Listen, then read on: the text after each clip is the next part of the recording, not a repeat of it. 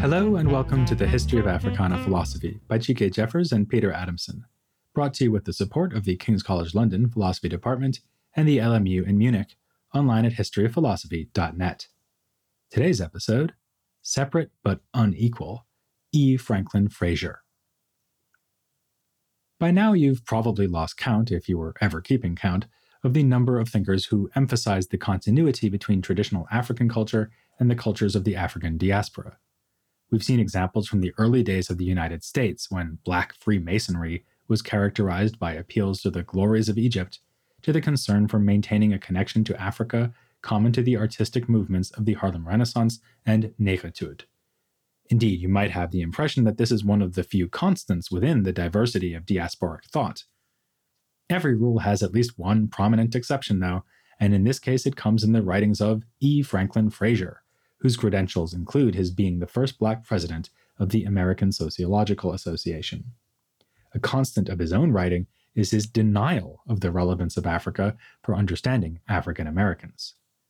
He published many studies of black families in the United States, which typically begin by highlighting the cultural disruption caused by slavery. Already in 1928, he referred to this as a well nigh complete break with African culture. About a decade later, he repeated the point in almost identical language. The conditions under which the Negro slaves were introduced into America resulted in the practically total loss of African culture. Had he changed his mind a decade after that? Nope. In 1948, he still speaks of the loss of ancestral culture and effacement of memory among slaves. Finally, in his book Black Bourgeoisie, which appeared in the middle of the 1950s, he sets the stage for his discussion of the African American middle class by asserting that the Negro slave sloughed off almost completely his African cultural heritage. This is not to say that Franklin never changed his mind or that his ideas remained static, far from it. It does show that he didn't mind repeating himself. Still, unless you're four years old, you know that saying the same thing over and over does not make it more convincing. The anthropologist Melville Herskovits voiced his disagreement in a review of Frazier's 1939 book, The Negro Family in the United States. There, Frazier had written In spite of the efforts of those who would have him dig up his African past, the Negro is a stranger to African culture. Herskovits instead celebrated the fact that, as he put it, the Negro is a man with a past, and a reputable past. At a political level, Herskovits believed that promoting this idea could undermine race prejudice. And at the level of social science, he believed that cultural norms are more stable than Frazier wished to admit. Frazier would have said that this underestimated the uniquely disruptive nature of enslavement and transport to North America. In particular, the structures of family life were torn apart, with wives separated from husbands and children taken from their parents. For Frazier, this meant that the study of the Negro family had to start from a tragic new beginning on southern plantations. There's a certain irony here, given that Herskovits was a white man from Ohio, whereas Frazier traced his descendants to the Igbo people and could even remember his grandmother speaking a few Igbo words. But Frazier was not taking his cue from his own family history. He was trying to show how the new situation of enslaved people had shaped their culture. He argued that it led to what he called a disorganization of family life, and also a tradition of matriarchy, since children, by necessity, identified more with their mothers than their often absent or unidentified fathers. The effect would have been especially prevalent among those who were forced to work in the fields, who were subjected to greater family disruption than so called house slaves. According to Frazier, the relatively favored latter group, along with free blacks who were often lighter in skin color, were the progenitors of the black middle and upper classes. He would spend much of his career describing this group, culminating in the aforementioned book Black Bourgeoisie, which savagely criticized the black middle class for its lack of culture and lack of solidarity with other members of the race. It was a divisive publication, at first cautiously published only in French. This was in 1955, the year Présence Africaine published Aimé Césaire's Discourse on Colonialism, another work of Africana thought in French, calculated to make people squirm. In the preface of the subsequent English edition of Black Bourgeoisie, Frazier notes with evident pride that working class Negroes stopped him in the street to shake his hand for writing it, whereas well to do African Americans were furious, with one saying it would set the Negro race back 50 years. Frazier was no stranger to causing controversy. Decades earlier, he made a name for himself by publishing an article called The Pathology of Race Prejudice, in which he compared racism to a mental disorder. White Southerners could not think rationally about black people suffering as they did from a Negro complex. This provocative piece got Frazier chased out of Atlanta, where he was living at the time, in 1927. He wound up in Chicago, where he studied sociology under Robert Park, a pioneer in the field of race studies, whose approach informed Frazier's own work, which he did while working at Fisk University in Nashville and then Howard University in Washington, D.C. Howard is where he had studied as a young man, and his professors there included Alain Locke. Frazier also spent some time teaching math at Tuskegee, where he bridled against what he saw as the anti intellectual tendencies instilled there by Booker T. Washington. He would later claim that he was forbidden to carry books around on campus, lest anyone get the wrong idea, and tell of how he kept a bale of hay in his room to prove his commitment to the Tuskegee ethos of honest, simple work. When his students asked him what it was for, he replied, For asses to eat. Once he found his vocation as a sociologist, Frazier placed great emphasis on the complex interaction of economics and culture. The sifting of Black America into distinct classes was a prime example. This was clearly a case of economic stratification, a tendency that increased with the migration of Black people to northern cities. Frazier distinguished geographical zones within urban areas where African Americans lived, corresponding to socioeconomic classes. He argued that the origins of the stratification could be traced to the days of slavery, with the way that those house slaves on plantations had absorbed the manners and attitudes of their masters and the preference for lighter skin. Frazier points out that although free mulattoes were not white, they could thank God that they were not black. He argued that segregation had turned the black community into a self contained miniature version of America as a whole, separate but unequal. In his study of the socioeconomic stratification of Harlem, he concluded where a racial or cultural group is stringently segregated and carries on a more or less independent community life, such local communities may develop the same pattern of zones as the larger urban community. But if Black society reflected American society as a whole, it did so in the manner of a funhouse mirror, or as Frazier himself put it, a prism. American values were refracted and distorted under the warping influence of segregation. He remarked that the very existence of a separate Negro community with its own institutions within the heart of the American society is indicative of its quasi pathological character. The isolation of the black community kept its working class members from finding common cause with white workers, which would be in their mutual economic interest. But the problem was not merely the brute fact of separateness. Frazier lamented pathological tendencies among the working class folk whom he often designated as the Negro masses. He noted, for example, how the admission of their children to Negro colleges inevitably undermined morals and manners at these institutions. In the cities, too, segregation made it impossible for the higher socioeconomic class to move away, quite literally, from undesirable persons, causing pernicious influence even among the wealthy. These elitist comments have not aged well, nor has his basic assumption that black people make gains in civilization through participation in the white world. Yet there was a lasting contribution made in that same book, or rather in Frazier's career long criticism of middle class black society and its failure to contribute to racial uplift. Here, his point was fundamentally anti elitist, as he charged black professionals with abandoning the less fortunate members of their race.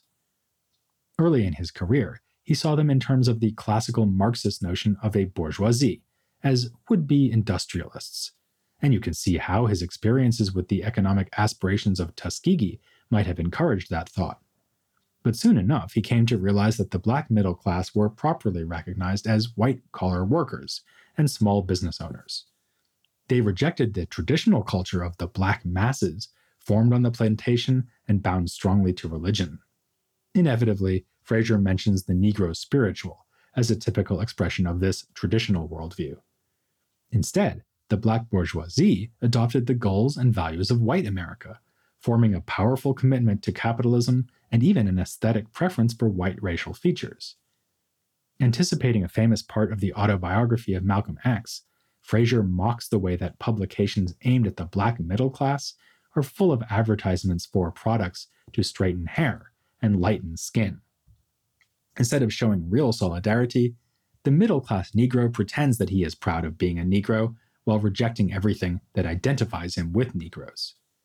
Frazier goes so far as to say that middle class blacks display the mark of oppression more than the lower class Negro, who found a shelter from the contempt of the white world in his traditional religion, his songs, and in his freedom from a gnawing desire to be recognized and accepted.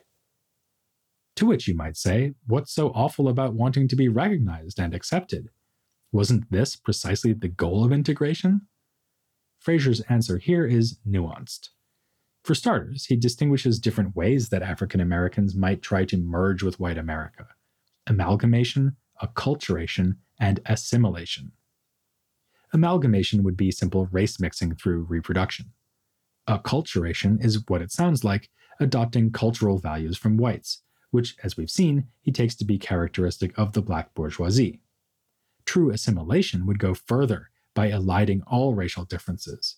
Black people would, as Frazier put it, no longer think of themselves as Negroes first and only secondarily as Americans. But none of these captured Frazier's hopes for the black community. He wanted to see integration, of course, but claimed that this should not mean annihilation, self effacement, the escaping from identification.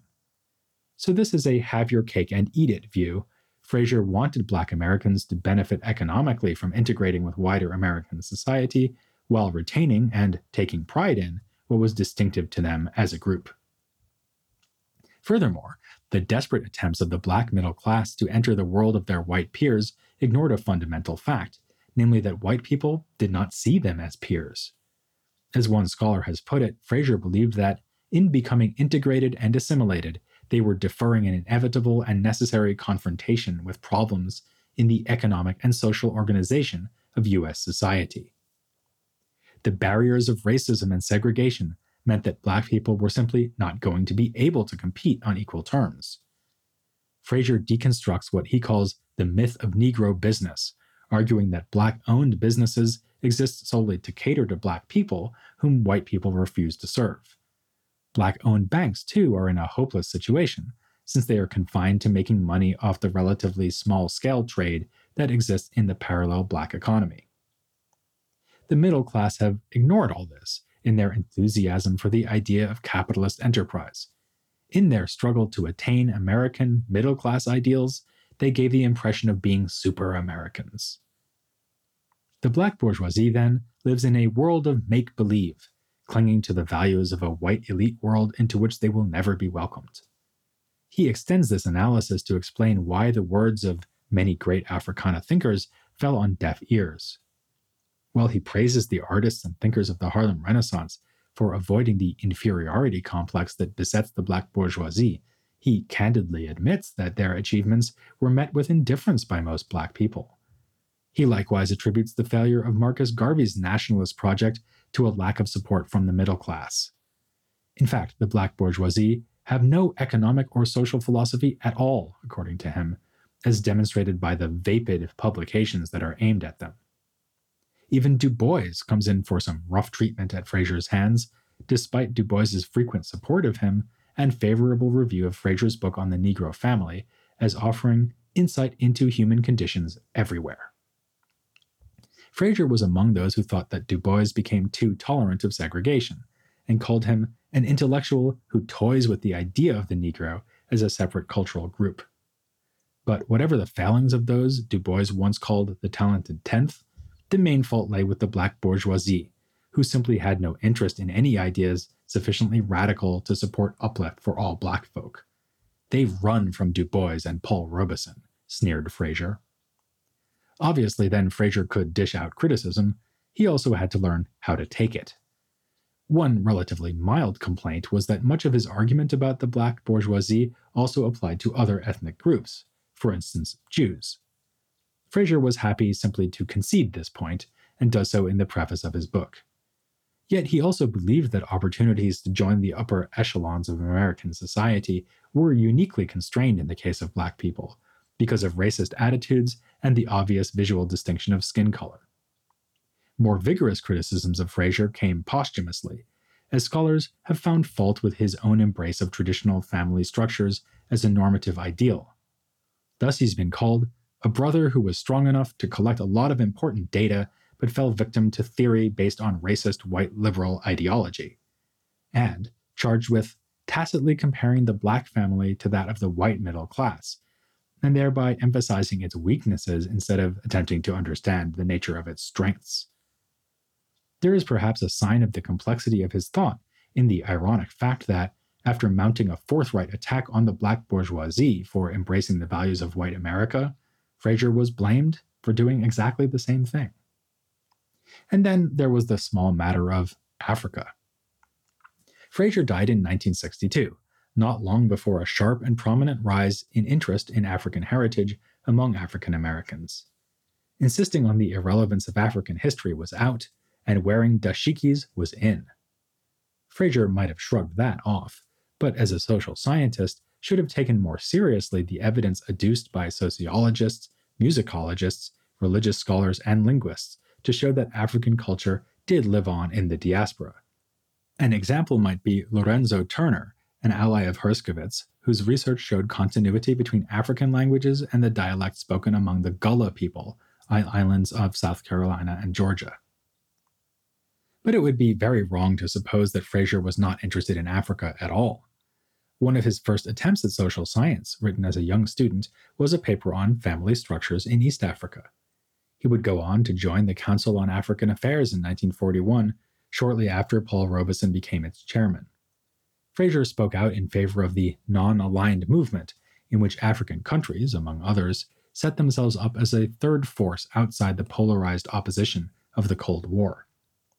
He deplored the erosion of traditional African values by modernization and white domination, and admired African intellectuals of his own day for fighting against this tendency.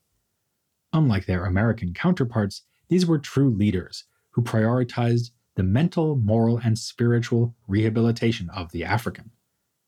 Though he did not think that African culture was crucial to the history of African Americans, he was convinced that the African Americans of his day could look to Africa's present for a model of effective leadership of the sort that was so lacking in America. Eloquent testimony to this is a present given by Frazier himself. He bequeathed his personal library to Kwame Nkrumah, the philosopher and leader of Ghana.